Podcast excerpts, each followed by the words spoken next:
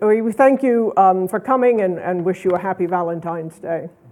Um, today's forum asks, what is cultural heritage law? The answer is obviously going to depend on how it is defined. We define it very broadly. We begin with the tangible because international protocols are in place for sites, monuments, and objects whether they are above ground or in the water. With this sort of firm foundation in place, we can move on to the intangible, which is newer and is less well charted.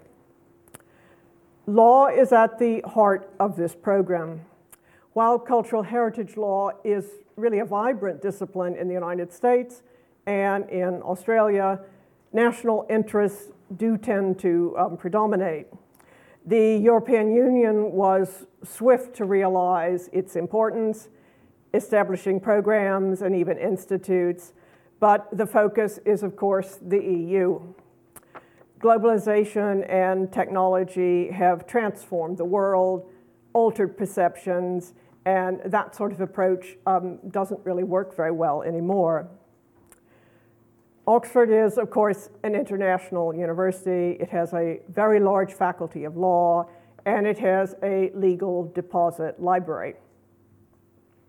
This means that it can offer a global approach and one that can be enriched by remarkable resources in its faculties of humanities and social sciences and in its centuries old museums and collections. The university can also offer the latest digital technologies through its division of mathematics, physical, and life sciences, and associated units such as the e-research center and the Internet Institute. Uh, the, the concept of cultural heritage law is, of course, not at all new. From antiquity, one state appropriated from another, and they made a point of taking material goods that embodied power and influence. Ancient Greek and Roman legal texts are well known. Less well known are the very much earlier examples from the Near East and from Egypt.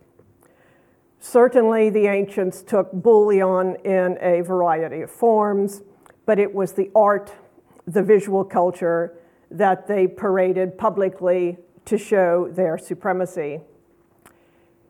In the Middle Ages, when the Crusaders liberated the Holy Land, they looted Constantinople to embellish their own lands with its art. When Napoleon invaded the kingdoms of Italy, he took its art back to Paris to flaunt his power.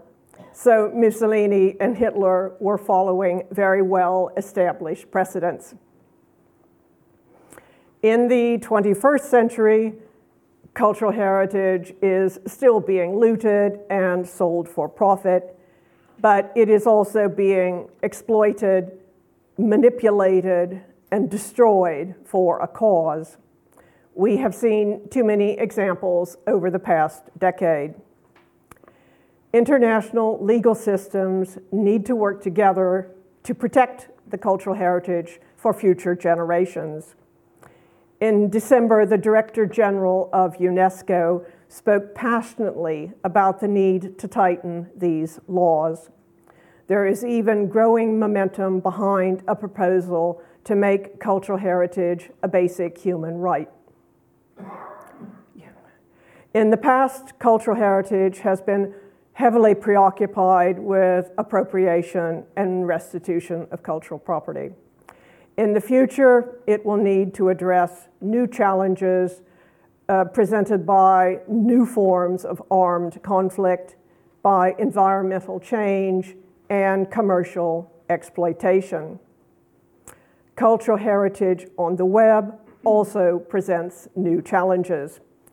What happens when we give global access to linked open data created by research institutes in Europe? How can the law keep up with the pace of change in digital technologies? I firmly believe that we can meet these challenges and that we have an opportunity to promote not only cultural heritage law, but greater global understanding. And before I uh, hand over to our first speaker, I would like to take this opportunity to thank publicly the registrar who has supported me and given me very wise counsel over um, a good number of years when I've been trying to pull this program together. So, most sincere thanks. And thank you for taking the time to be with us this evening.